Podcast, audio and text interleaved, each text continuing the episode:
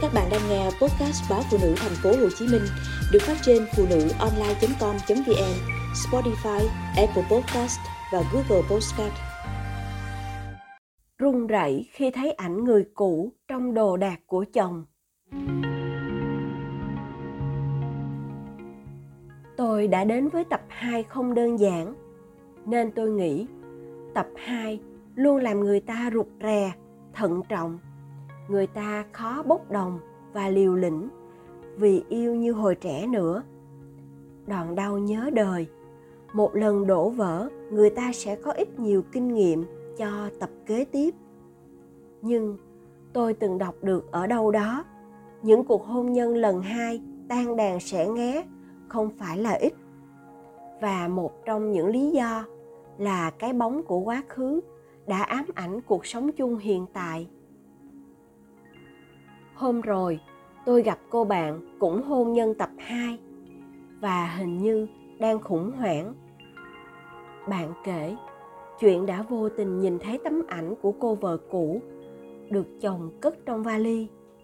Khi một người đàn bà đem mình so sánh với một người khác, đâu đó đã có sự tổn thương. Bạn nói giọng buồn rười rượi. Thú thực sau khi kết hôn, mình cứ thấy mình giống như một cái bóng của người vợ trước. Ngôi nhà của ảnh đâu đâu cũng có bóng dáng người cũ. Chị ấy xinh đẹp, dịu dàng, tài hoa. Và đôi lúc mình lại thắc mắc, không biết mình có gắn bó với anh ấy lâu dài như chị ấy đã từng không? Không biết nói sao, tôi bèn kể bạn nghe câu chuyện mà tôi từng biết. Một ngày, chồng đi công tác xa nhà cũng là ngày nghỉ của cơ quan, nên chị mai tranh thủ dọn dẹp nhà cửa. Tình cờ trong mớ sổ sách của chồng rớt ra một tấm ảnh. Trong ảnh, anh và vợ cũ đang tay trong tay ở một thắng cảnh. Hai nụ cười chứa chan hạnh phúc.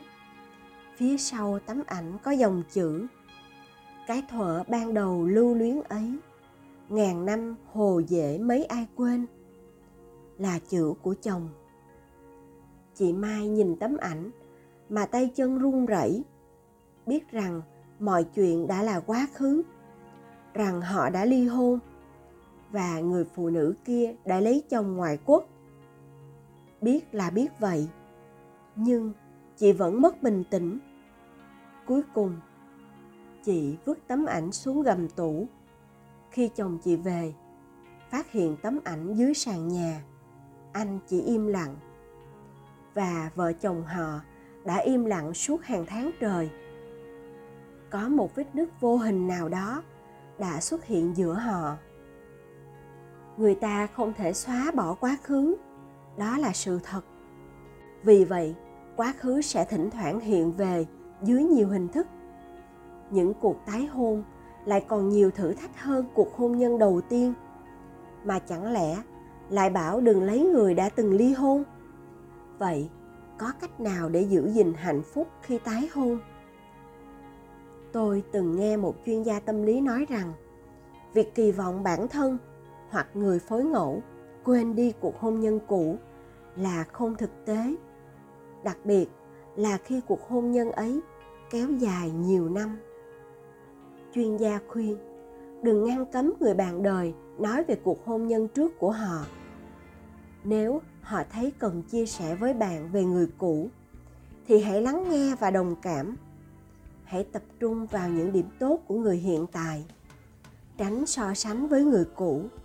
Hãy vun vén cho hạnh phúc hiện tại bằng cái nhìn thiện cảm về quá khứ của họ.